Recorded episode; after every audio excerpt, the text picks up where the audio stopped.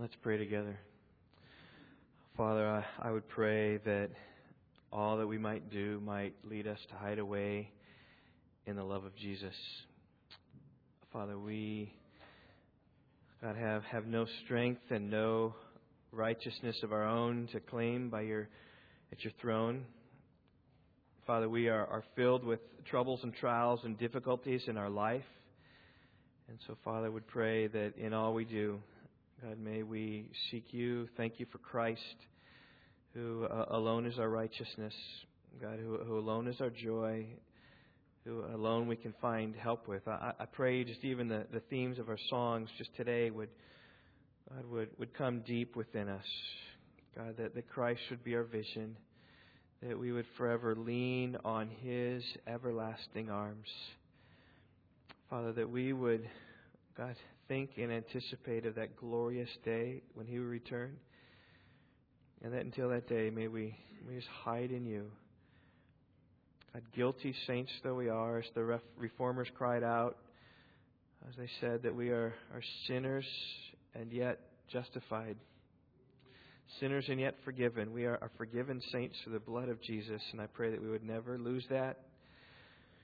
Never lose that heart. I pray also, just as we open your word this morning, God, that you would God, be with us, that you would open up to us the words, of Psalm 3. Uh, I, I, just think as um, I have looked at it this week and have been stirred afresh and excited, and enthused about it, I, I pray, Lord, that it would be the words of Psalm 3 that would help us this morning, not the words of a preacher. God, we long constantly just to be uproot, up, upheld and uh, sustained and strengthened by your words. So help me, God, as, uh, as I open these words, God, to communicate clearly that, that, that your word would be our, our joy. It's God, what we have. We have your word and we have each other. I would pray that you would, God, help us in these times. We pray in Jesus' name. Amen. Well, if you haven't done so, I invite you to open your Bibles to Psalm chapter 3. It's going to be our text this morning.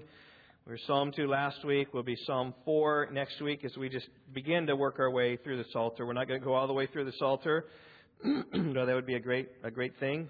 Uh, but we will, from time to time, come back to the Psalms. The Psalms are constantly bringing up the same themes. And one of the, the biggest themes that Psalms brings up is this whole psalm about, I'm in trouble. Help, Lord, get me out of here, sort of theme. And that's the theme that we see uh, again today. And it is one of the things also you, you ought to appreciate about the Bible is that it, uh, it, it deals with the realities of life in a straightforward way. It doesn't try to hide life. It's not a, it's not a book of pious platitudes. It says everything is okay and, and everything is good and let's just live in this nirvana, this Pollyannish nirvana. No, but it presents people as sinful. Even the heroes of the faith, Abraham, David, these are sinful men. It presents people as sinful. It presents problems as real.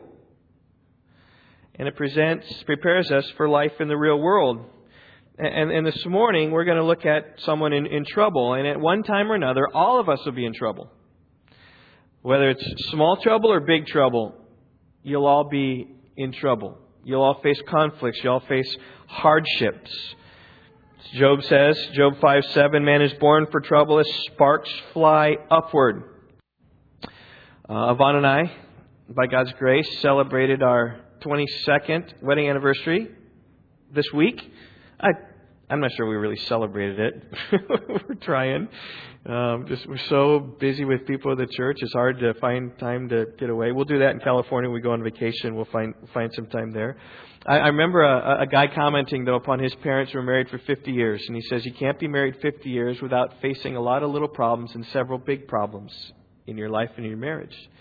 And we faced our, our fair share of little problems. We faced our few big problems as well, and God's been gracious in all that. But we all will face problems and troubles and trials, and the question that comes, this really is the question that Psalm 3 teaches us this morning, is how are you going to respond?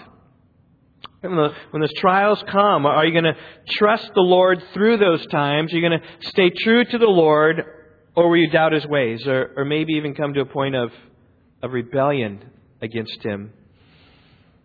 thinking maybe that such trouble is not worth it following Christ, because following Christ brings with it some troubles. As you seek to walk righteously in a world that is unrighteous. When you seek to go this way, upstream, and the stream is flowing this way, you're going to have conflict. You're going to have trials So just claiming the name of Christ and following Him. And, and the question when you come into these troubles is, is it, is it worth it? Are you going to follow? Well, we see David facing some troubles, finding some conflict, finding some hardship, and he finds his refuge, his safety, his security in the Lord alone. I've been titling my message this morning, Safety and Security in Times of Trouble. Because that's exactly what this psalm is talking about. It's, it's written by David, who is facing some troubles. You can see it right there, even in the superscription, Psalm 3, it says, a psalm of David. It's one of the, I think it's 73 Psalms of all the Scripture written by David explicitly. It's about half of, our Psalter. This was written by David. This tells us also some historical background about when he wrote this psalm. He wrote it when he fled from Absalom, his son. Now, maybe he wrote it about his time when he fled from Absalom, his son. It, it, it, concerns that. When exactly he wrote it down, it may have been after the fact a little bit. But it may have been, probably it was composed. It does represent clearly his thoughts about fleeing from Absalom and how he trusted the Lord. In fact, if, if you would have time, we could go back to 2 Samuel 15, 16, 17, 18, and read about this whole experience about Absalom and how he conspired against David to become king in his place. And it happened like this David's king in the palace in, in uh, Jerusalem, and Absalom was out by the gate where the people are. And when people entered the city, Absalom would speak to them and would plant discontent in their hearts toward, toward David. He says, Well, if I was king, it'd be better. Uh, isn't that what every politician does, right? If I were king, it'd be better. And then they become king and it's not really better. But it helps and it works on the people. And we read in 2 Samuel 15:6 that Absalom stole away the hearts of the people of Israel. He, he like got their hearts and captured them to be on his side. All the while, David's in his palace ruling and reigning. And when the time was right, Absalom went to Hebron, which is about 20 miles south of Jerusalem, and he planned his coup. He sent spies throughout all the land of Israel, saying, As soon as you hear the sound of the trumpet, then you shall say, Absalom is king in Hebron. And soon afterwards, the plan went into effect. The trumpet sounded. They said, Absalom is king in Hebron, and Jerusalem as well then went with Absalom in revolt against David. And a messenger came to David and said, The hearts of the men of Israel are with Absalom. And so, with his life in danger, literally his life in danger, David fled the city of Jerusalem in a very humbling way. Here was a deposed king, not beaten in an election, but overthrown in a coup. And it says in 2 Samuel 15:30 that David went up the ascent of the Mount of Olives. Now you got Jerusalem, and then and then down the Kidron Valley and up the Mount of, of Olives, probably a distance of maybe less than half a mile, maybe three eighths of a mile, something like that. He's going down, going up. He's heading east into the wilderness. He's walking up the Mount of Olives, and he wept as he went. Tears are flowing down his, his eyes because he was deposed, and his head was covered and he was walking barefoot. Now, he didn't have to walk barefoot because he forgot his shoes. He walked barefoot in humiliation. It's just he had his head covered and was down. And, and, and it wasn't only just David who was like that. All of his loyal supporters who walked along with him also went covering their heads and weeping as they went. Their beloved king had been deposed by Absalom, the wicked son who had conspired against him. And so David went east into the wilderness. When you think wilderness, think uh, Arizonian desert. So I want you to think. It's a it's a barren place, but maybe an Arizonian desert with a lot of a lot of hills and caves and crags to to hide in. But he would would go and hide in a cave and regroup with his loyal friends and figure out what's the next step, what's going to happen. And Absalom, on the other hand, would come in, get in the palace, right, would gather his people, mount his charge, head after him, seeking the life of David, that the kingdom may be his. That's the context, and David wrote these words. I, I trust you'll see that David's problems were pretty big. And one of the encouraging things is when you see people with problems and their problems are bigger than your problems. Isn't it somewhat encouraging to, to kind of say, oh, yeah, I got this problem, but then you look at someone else and you see they've got problems bigger than yours and they've overcome them. And they say, if, if their problem is bigger than ours and mine and they overcome them, well, maybe there's hope in me overcoming mine as well. And that's, that's what Psalm 3 teaches us. David fleeing for his life because his son, here's family problems here. Here is uh, physical just problems, danger, and it's about as, as bad as it can get. And here's what David does. He says he finds his trust in the Lord. He says, Oh Lord, how my adversaries have increased. Many are rising up against me. Many are saying of my soul, there is no deliverance for him in God. Selah. But you, O Lord, are a shield about me, my glory and the one who lifts my head. I was crying to the Lord with my voice, and he answered me from his holy mountain, Selah. I lay down and slept. I awoke, for the Lord sustains me. I will not be afraid of ten thousands of people who have set themselves against me round about. Arise, O Lord, save me, O my God, for you have smitten all my enemies on the cheek. You have shattered the teeth of the wicked. Salvation belongs to the Lord. Your blessing be upon your people. Selah. Now, before we dig into this song, psalm, there was a word there that I said, children, that maybe maybe was a little familiar, unfamiliar to you. Did, did you catch that word?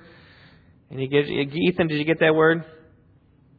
No, Emily, did you catch that word? Gage, I know you did. No? Help me, parents. Selah. Selah. Or you say, we don't know exactly how to say it. We don't know exactly what it means. In fact, this is the first time in all the Bible that the word Selah, Selah is used. It's used in the Psalms frequently. It's also used in Habakkuk chapter 3, which is kind of a psalm as well. It's the only time it's ever used. And uh, people have tried to figure out what it means. There's lots of different things of what it means, but it's probably this. It probably is maybe some kind of musical note to the, the choir director or to the musician, because uh, you, will see this. But it, it's probably some kind of crescendo or some kind of pause or some kind of interlude. Uh, I do think when you see that word, you can basically say, let's stop and think about it. As I read it, I tried to stop and pause after each of the Selahs. As a result, also, I believe the best way to outline this psalm is really in three parts after each of the Selahs. Let, us read one and then think about that and read another one. The first one is verses 1 and 2 is my first point. Verses 3 and 4 is my second point. And verses 5 through 8 is my last point. Though really, in some, set, some regards, thematically, it's really two parts because verses 1 and 2 speak about the trouble and then verses 3 through 8 speak about David's response to the trouble. But for the sake of the Selahs, I've tried to tried to pull in three points here, but you'll see that my points two and three are much the same. So here we go. First point. My first point is simply this trouble. Read, already described a bit of the historical background of this psalm in which Absalom revolted against David, set himself up as king in Jerusalem. David's now running for his life. He's overwhelmed by the greatness of his problems. And, and I don't know what problems you have today. I know what problems some of you have today. I don't know all the problems that you have today. But there are some times where you can just be overwhelmed with them. And you, what David said is just overwhelmed, said, Oh Lord, how my adversaries have increased. Many are rising up against me. A ruler or leader always has some adversaries. And David, David knew that. Anybody in a position of leadership will always have adversaries. But the problem with David is that these adversaries had increased. And, and, and, and look what he did. His response was simply to pray that to the Lord. It's the first response. David knew, basically, in this expression, that his, his problems were too big for himself. And, and so he brings it to the Lord and just says, How my adversaries have increased. And you can equally do that in your troubles. If you have troubles with your children, oh Lord, how my children have rebelled. Or, or say you're dealing with some problems. I, I know some the, the Guskies with just an aging mom. Oh, oh, oh Lord, how how difficult understanding medical care is, and all of this. Some of you have, have medical issues. Oh Lord, how the pain is increased. Maybe that's how you're going to cry here this morning. But, but I would encourage you, when you're facing troubles in life, do what David did and merely express yourself to the Lord and say, say, Lord, here's my problem. Paul's exhortation to us that we pray without ceasing. That's what David is doing. In fact, I think he's praying in the moment of his trial. His life was in shambles. Things weren't resolved. He's going up the hill, the Mount of Olives, over that to the desert, saying, Oh Lord, my adversaries have increased. As he's struggling with that, I, th- I think he didn't even know if he'd return to Jerusalem alive. But he was praying. And, and let's say that should be our pattern as well. Just, just as troubles come in your life and there are burdens on your heart and your soul, just, just pray them to the Lord like David did. Now, it's interesting here that David doesn't tell God anything that God didn't know first. He simply brings to God what's on his heart. He says, Oh Lord, how my adversaries have increased. Many are rising up against me. God knows full well that Absalom had stolen away the hearts of those in Jerusalem. God knows full well how Absalom did that. God knows full well that David's foes are many. And he knows full well that his, his foes are increasing and that they are against him. God even knows exactly how many foes are against him. In verse 6, David's going to speak about tens of thousands, all Jerusalem and all of David's enemies. And David's in this mess of trouble. He just knows all this. God knows everything about all your problems. Make matters worse, though. Not only do these adversaries increase, but then they started taunting him. Look at verse 2. He says, Many are saying of my soul, there's no deliverance for him in God. Now, throughout the entire kingship of David, he made his faith in the Lord clearly known. This was like a hallmark of his kingship was faith. Right? He rose to prominence as a young man. When Goliath came the armies of the Philistines were fighting the Israelites, David deleted Goliath, but he did so in such a way that gave praise to God. And so it was clear that he defeated him by faith. He said, 1 Samuel 17, 37, The Lord who delivered me from the paw of the lion and from the paw of the bear, he will deliver me from the hand of this Philistine. Just saying that God delivered me in the past. God's going to deliver me in the future. And when you see the salvation, know that God is the one. I'm placing my faith in God who's worthy to be trusted. And that was David and Goliath. And once David became king, he began to seek the Lord regarding his military battles. 2 Samuel 6:19. David inquired of the Lord, saying this, he's praying, "Shall I go up against the Philistines? Will you, O Lord, give them into my hand?" And the Lord said to David, Go up, for I will certainly give the Philistines into your hand. So David went up, and when he conquered it, he said, It's clear that it was the Lord who gave them into our hand.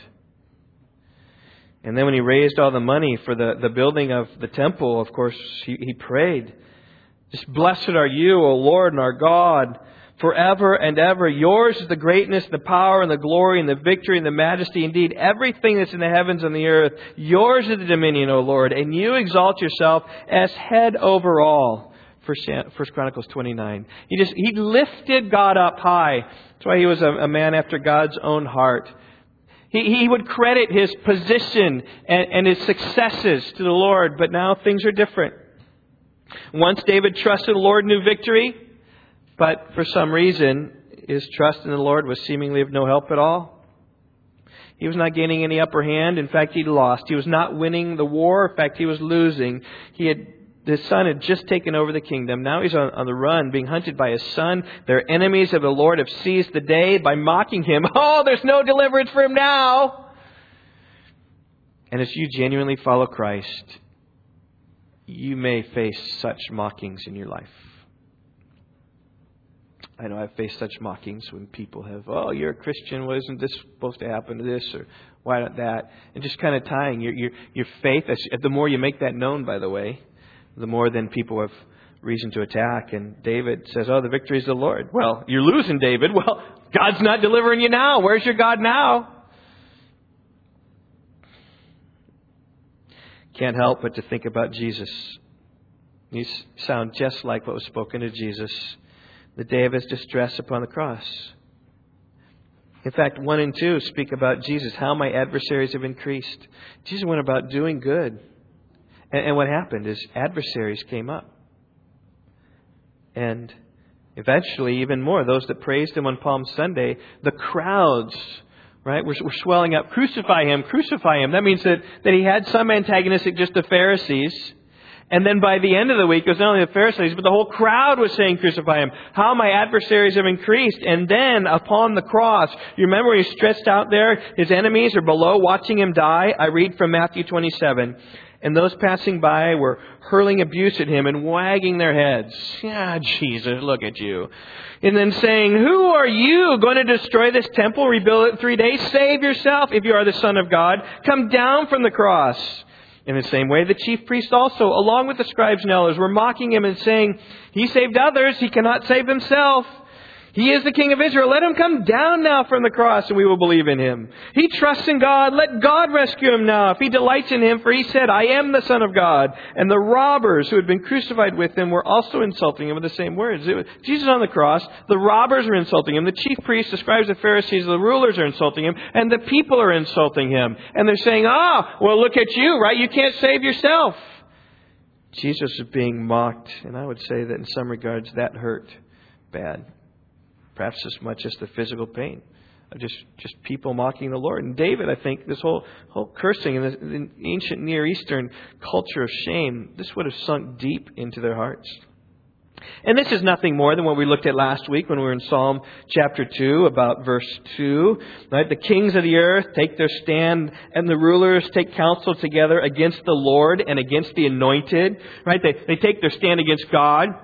They take their stand against Christ, the Messiah, the anointed one, which, by the way, also, David was the anointed one, right? Because he was the king in Israel. And just, just taking their stand against the anointed, and here it comes, taking their stand out there mocking David and mocking Jesus, was just how that hostility expressed itself. And by the way, there's, there's this great application here because Jesus is our great high priest. He experienced this mocking. And so, as you experience this mocking in your life for saying, I'm a follower of Christ, and people don't like that and they hate that, you just throw yourself upon the high priest and say, Jesus, I know that you were mocked. I know I'm feeling the same way. Can you come and help me? Will you be have sympathy on me? Can you can you help me? You can read about that in Hebrews 4, 4 through 16. Since he himself was tempted and that which he has suffered, he is able to come to the aid of those who are tempted. Hebrews 2:18. Well, there's the trouble. Sets up everything. And now we see how a godly man responds to trouble. First of all, he finds safety in God. This is my, my second point safety, verses 3 and 4. He says, But you, O Lord, are a shield about me, my glory, and the one who lifts my head. I use safety here because of this shield imagery. If you look in verse 3, it, it, says, Shield. You're a shield about me. They describe how God will cover and protect his people. And this imagery goes way back, I believe, to the, the point of Abraham, who lived a thousand years before David. Abraham was 2000 BC, David was 1000 BC. Of course, Jesus came at BC AD, right? Abraham 2000, David 1000. And the Lord said to Abram, Do not fear I'm a shield to you. Do not fear, I'm a shield to you. And so, likewise, David, when he could have feared all these enemies, he didn't fear. Rather, he knew that God was a shield to him. He is our protection, or as I said, God is our safety. Now, also, when David says he's a shield about me, don't, don't think about that little Captain Marvel, you know, circular shield, the garbage can kind of shield. That, that, that's not what God is describing himself to be. In fact, uh, when, when David talks about a shield, I'm not even sure this is a, a, a battle imagery regarding, because he's talking about a shield all around him. Now, if you have a shield all around you, that you, you're not very good for battle, but he is, that's what he's talking about. That's what this word is. is he's talking about like entire body armor is who God is. A shield wrapped around your whole body. In other words, when God's on your side, there's no place where the enemy can have a successful attack. And the arrows may fly and the, the swords may strike, but upon God's shield the blows are blunted. The attack will never prove fatal because God will protect us from this. Yes, they'll hurt, right? If you got a shield the body and someone takes a sword and whacks you on the shield, you know you might get hurt. A bulletproof vest hurts when you get hit by a bullet, so I hear, so I think. But It's not going to penetrate. It's not going to kill you. It's just going to stun you a little bit, but you'll be okay. And that's the idea here. He is, he is a shield about you. David, confident of this, though he's on the run out in the wilderness, he found his safety and security wrapped in the shield of God. And I just say, what a good word for us. When, when your trouble comes, find safety in the Lord. Whatever your trouble is, just think about this. Okay, I've got this trouble in my life, but I've got this shield by faith. I've got this shield of protection around me where God is going to keep me safe. Notice the second phrase, though, verse 3. Not only just He shields you, but He, he helps you and He lifts you up. He calls God my glory and the one who lifts my head. Now, I've already described a little bit of the time when David was leaving Jerusalem, how, how low a time it was. He was facing the discouragement of having a son, having operated, a, orchestrated a, a military coup against him, and he was cursed to his face. But maybe you remember the scene in 2 Samuel 16 about this guy named Shimei. When David and his men were, were walking out, there's this man of the, the house of Saul uh, who, who, who found out that David was leaving Jerusalem and he came out against David. 2 Samuel 16:5 says, cursing him continually. And this is what he said to David. Get out!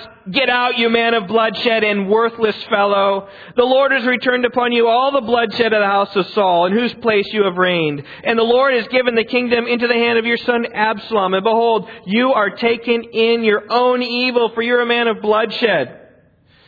Throwing rocks at him, cursing him as he goes out. And one of one of David's mighty men played Queen of Hearts. He said, Off with his head! And when David heard that, or in fact, here's what he said. He said, Why should this dead dog curse the Lord my king? Let's take his head off. David was so dejected that he told him not to. David said this, 2 Samuel 16, 11, and 12. Behold, my son who came out from me seeks my life. How much more this Benjamite, talking about Shimei, let him alone and let him curse, for the Lord has told him. Perhaps the Lord will look on my affliction and return good to me instead of his cursing this day.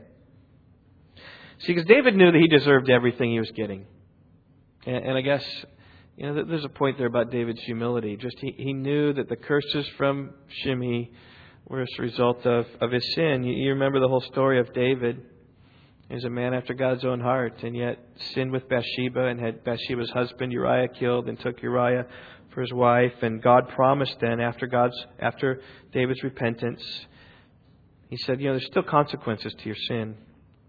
Here's what the Lord said to David, 2 Samuel 12, 9 and 10. Why have you despised the word of the Lord by doing evil in his sight? You have struck down Uriah the Hittite with a sword and have taken his wife to be your wife. You have killed him with the sword of the sons of Ammon. Now therefore the sword shall never depart from your house, because you have despised me and have taken the wife of Uriah the Hittite to be your wife. In other words, right, what's happening now, the sword is coming to your family. Where, where Absalom is, is taking the sword against you, David, because you took the sword against Uriah the Hittite. Leaving Jerusalem was a sorrowful time. He was weeping, had his head covered, barefoot, it's a, sign of humiliation. He, he just the posture. We don't know what his posture was, right? The the Bible's a book, not a movie. But he's certainly with his head covered. He's slouched over. You know, so you can see see Shimei. You know, so it's not. But but he's he's probably got his head down. But what does he say? If I'm going to lift my head, it's going to be the Lord who lifts my head. But you, O Lord, are my glory and the one who lifts my head.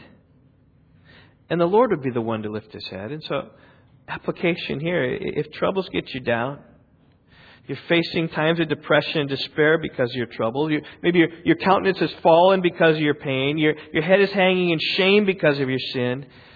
I just say, look, just cry to the Lord and trust that He will lift your head. And I think lifting his head would probably be to take that, that covering off his head and, and lift it up and be able to face life and be able to face your trials, knowing that God is, is the one to whom you glory. And He can remove the pain of your circumstances. He can help you overcome the shame of, of your sin. You can rest safely in Him. That, that, that's the whole point. Resting safely in God here, verses 3 and 4. So I just say, glory in the Lord. Trust Him. Seek Him, just as David did. And then we see here in verse 4, he says, I was crying to the Lord with my voice. And He answered me from His holy mountain. Psalm 3 records a tremendously painful time in David's life life crumbling all around him. He was crying to the Lord. Now, that probably involves tears. It probably involves agony. That probably involves volume. It probably involves passion. This is not some dispassionate prayer, maybe prayed before mealtime in a house. It just, okay, well, now's our mealtime. Let's just pray together. This isn't some religious sermon, religious ritual of liturgy gone and gone through. This was a passionate prayer of pain where David on the Mount of Olives just weeping and, and pouring out his whole heart to God. I was crying to the Lord with my voice, Oh Lord, how my adversaries have increased. And then we have the promise here. He answered me from his holy mountain. He's going up the Mount of Olives. Where's God's holy mountain? It's back there in Jerusalem that he just left. Mount Moriah where the temple stood, would stand, where the tabernacle was, where the temple would stand someday. It's a reference to Zion, the, the place he left, where God dwells, God's coming and answering. Now, what's interesting here in verse 4, we don't know what he was praying. We don't even know exactly when things were answered. So that, that's why some might say, well, this is written after the fact to kind of describe the whole, the whole of David's leaving Absalom experience and kind of describing everything that God answered him, He saved him, He protected him. But we don't know. But it does have the principle that you cry to the Lord, God will answer you. And I trust that some of his answer, though, comes in verses 5 through 8. It's my third point. I'm just calling it security. It's much like safety. Safety, security. We'll even see salvation come up here, some S's for those who like alliterations. But verse 5, look at what he says. I think this is an answer to his prayer. He says, I lay down and slept. I awoke, for the Lord sustains me. Now I just say that sleeping is a sign of peace. Sleeping is a sign of peace. When you're facing trouble in your life, how easy is it for sleep to escape your grip? Financial difficulties come into your life and you can't sleep because you're worried about whether there's going to be enough money at the end of the month. So you, you're thinking about well ways to maybe get get more or help, or it just floods your mind, or maybe problems in your marriage, and you say, well, is my spouse going to return? What's going to happen with our marriage? How's it going to deal with this? There's so much conflict now in our marriage. We gotta. It'll keep you awake at night. Or problems with your children. Your children begin to show signs of rebellion, or they're, they're disobedient to the Lord. They don't love Christ, and they start going their way. And you can lose sleep over that.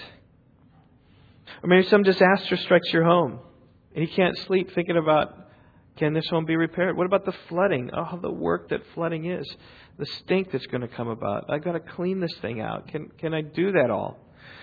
Uh, or maybe some illness comes in your home, Right? Is my child going to survive this accident had with some ATV? What about some disease? Is my child going to survive?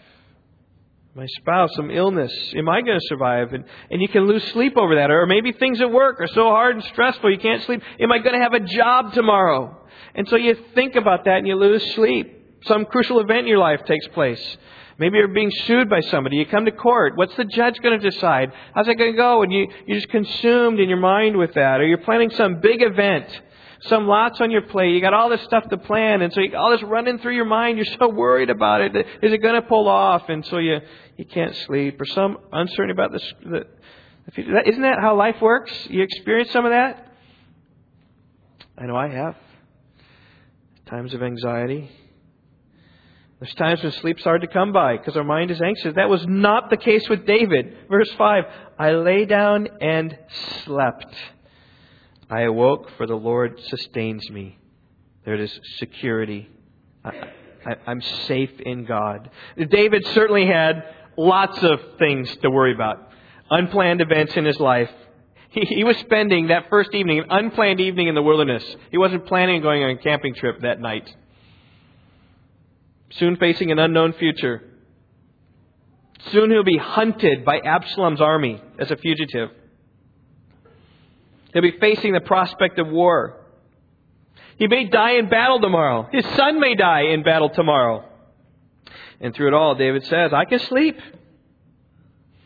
Now, there, there are some who find sleep such a problem that they take pills to go to sleep because they can't sleep. So much anxiety, so much that they just every night just kind of take their pills so they can get to sleep. Well, David's sleeping pill was trust in the Lord.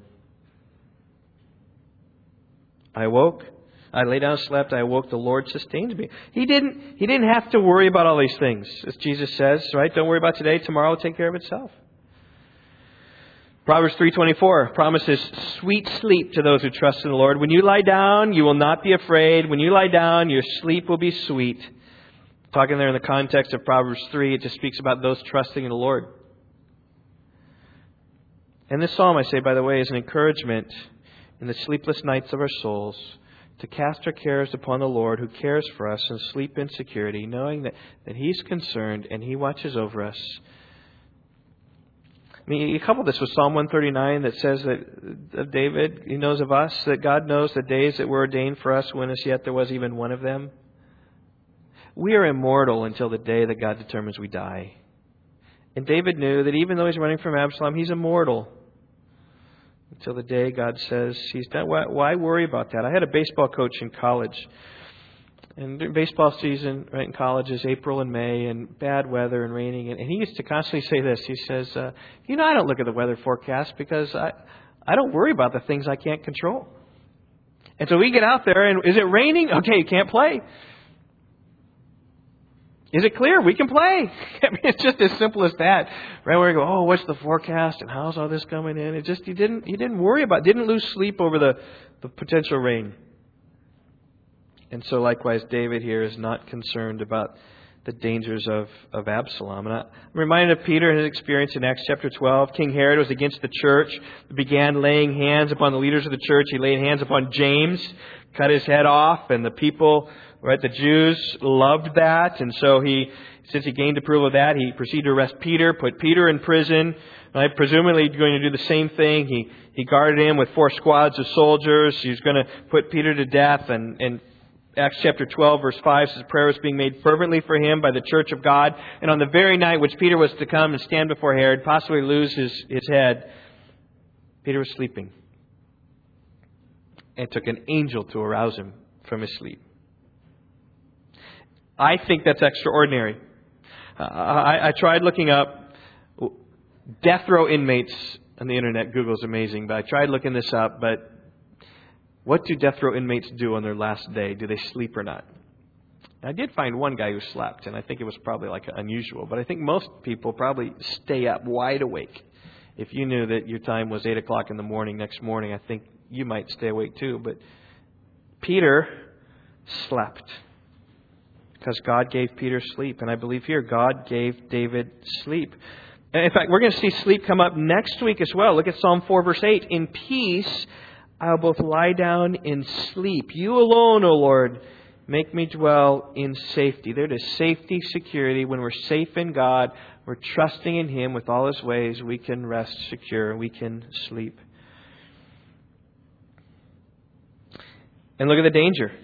The potential is against him. Verse 6 I will not be afraid of ten thousands of people who set themselves up round about me.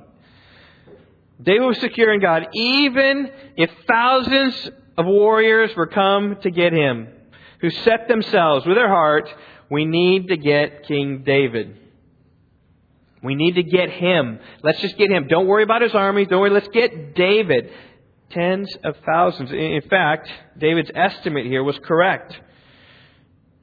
Just thousands of thousands. His estimate was correct. In, in 2 Samuel again, verse 17, you can see in the narrative that David didn't even know this, but he's out, and Absalom is scheming and planning, and he gets initially 12,000 armed men to go after David that first night. 12,000. David's out in the wilderness. He says, even if tens of thousands, even thousands of thousands are coming. So he didn't know, but he, he's astute enough to realize how big Jerusalem is and how big Absalom's following is. He guessed pretty well. And by the end of the conflict, though, at least 20,000 in pursuit of David were in pursuit of David. They all died in battle. 2 Samuel 18, verse 7. That's the size of this battle 20,000 people he's dealing with. But David wasn't afraid. He found his security in God. And Psalm 3 is a testimony of his experience. In fact, I thought about describing this a, a testimony of one who found the safety, security in God during a time of trouble. Kind of a fuller, a puritanic title, if you will. Now, it's not to say that David simply sat back and played passive. This isn't um, fatalistic. Oh, let go. Like, okay, I'm just trusting God.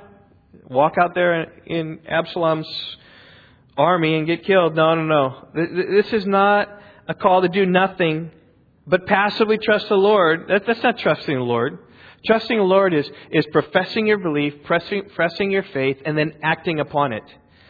In fact, you read the historical account again in 2 Samuel. You can go back and just read 2 Samuel 15 through 18. You'll, you'll read of all this stuff. And there's lots I'm leaving out in this historical context here. But you find that David hides in a well when Absalom's sons are coming to get him. So, in fact, it's interesting. You read that narrative, and there's a well, and Absalom's people are getting in. Remember, Saddam Hussein was hidden under this thing. There's a well, and then a mat placed over the well, and some grain kind of placed on the mat, like, oh, nothing's happening. Oh, hi. No, David's not here. I don't know where David is, you know. And then he, they got up out of the well where the water was. He was hiding. He didn't just say, well, I'm, I'm okay. I'm trusting the Lord. Uh, you'll find David and his men march to strategic positions to take up battle. David wasn't going to take up a battle in a bad position. He was going to be strategic, on high ground. Furthermore, you find David sets forth his battle plans in 2 Samuel 18, 1 through 5. He figures out, okay, he sets up his armies of thousands. He gets the people here. It says, here's how we're going to attack when these guys come. And David's men fight against the followers of Absalom. 20,000 die in one day, or through the, through the battle. I'm not sure if it was one day or not. But passive trust is never the call of the Bible. The Bible calls us to trust the Lord and act decisively. That's what David does. What David always does. What God's people always do. Trust the Lord, act decisively, and lean on Him for the results. So I think Esther, when, when Haman's plot to kill all the Jews was made known to her, she told Mordecai to assemble all the people to seek the Lord by fasting for three days. She said, Me and my maidens, we will fast for three days as well, and then I will go into the king, she says, which is not according to the law, and if I perish, I perish.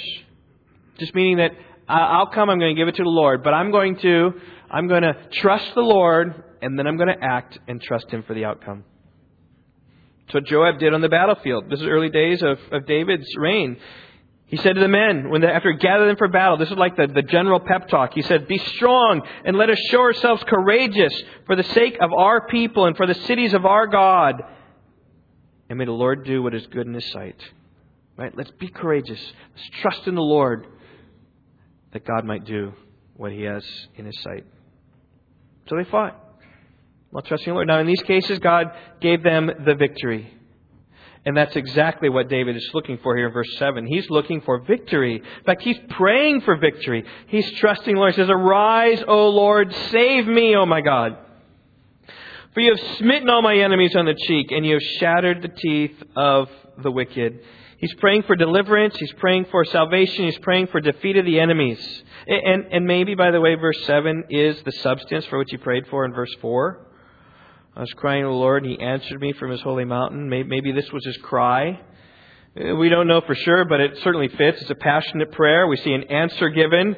God saved me, and he was answered because God smote these people on the cheek and shattered the wicked. I mean, what else would David be praying for but victory from the Lord? Now, some will question this type of prayer that David prays here. They'll say, Oh, can you really pray that? And I just say, okay, put yourself in David's situation. Here people come and, and trying to, to capture him.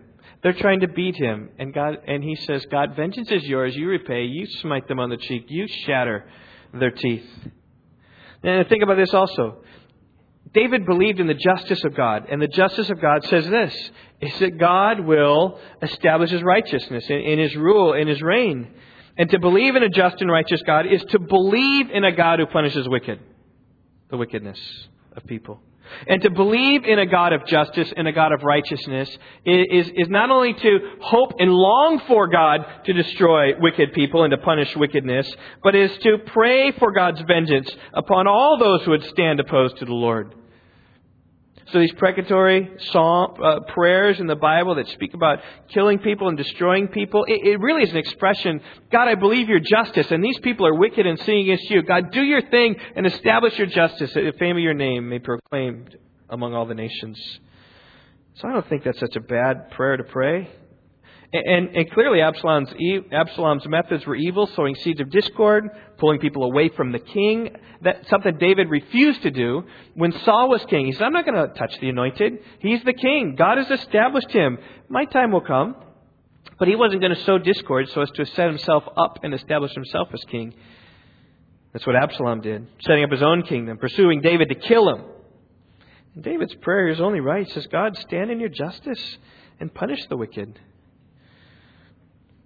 At the end, though, David knew that it was all it was all in the Lord.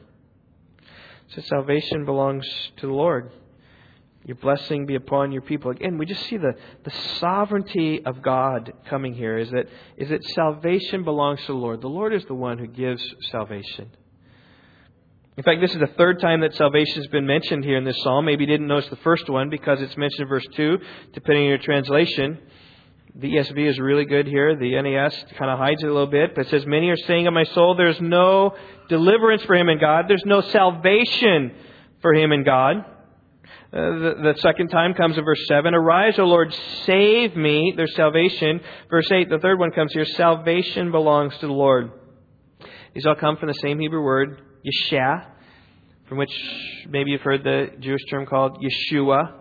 Yeshua HaMashiach the Savior, Messiah, the Messiah, Jesus Christ, Jesus, the Savior, which is the name Joshua, Yeshua, which is the name Jesus, which is why Jesus received his name, Matthew 1:21, and you shall call his name Jesus, Yeshua, Yahshua, Yeshua, for he will, Yeshua, Yahshua, Yeshua, he will save his people from their sins. Jesus means salvation and that's the same word we see all through. That's what Psalm 3 is all about. It's about the salvation of David in his trouble.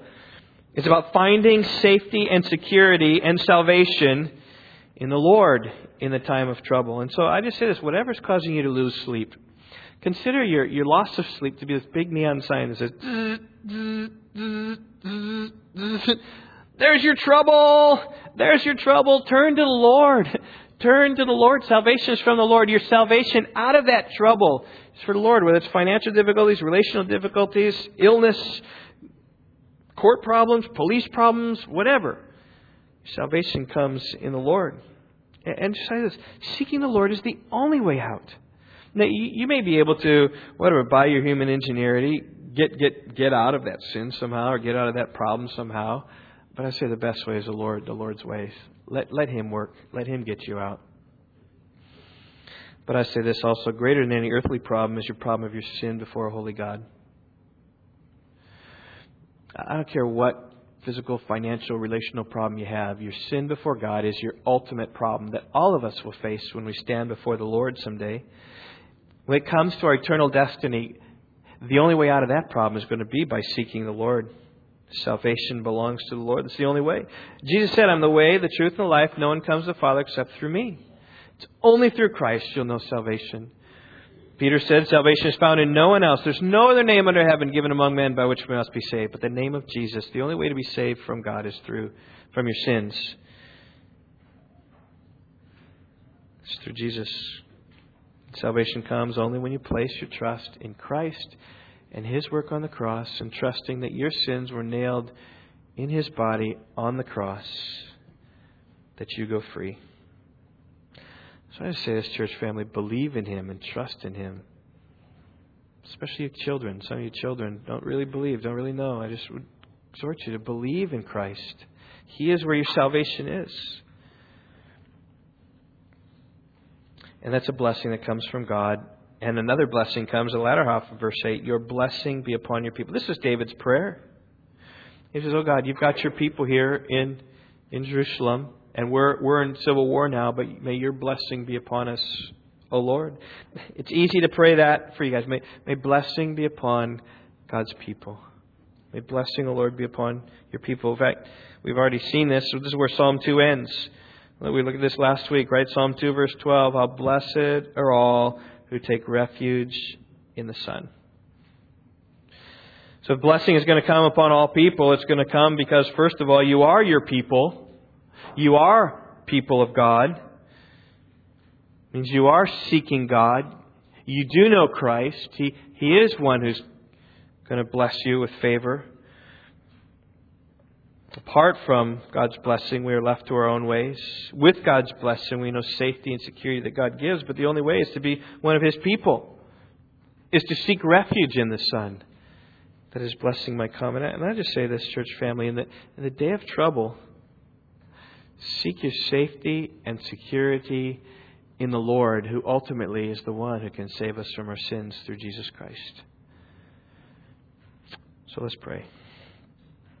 Oh, Father, I pray for Psalm 3 to be true in us. I just know how, how preaching on trials and difficulties and hardships of life always will ring a bell because troubles are always there in our life, big or small. Teach us in the small things to trust in you, Lord, that when the big things come, we will be practiced, that we can handle the big stage. So, God, thank you for the example of David, who even was able to sleep when all was marching around him. And help us in our day and age as well to, to trust you when all around us falls and crumbles. Knowing that the house built upon the rock will stand. God, we want to build upon the rock. We want to build upon Christ. So help us, O oh Lord. Be with us. I pray you'd strengthen us this week. I pray, Lord, that we would be with people at the church this week. We'd encourage and strengthen, uphold. Oh, Father, for the glory of Christ. Amen.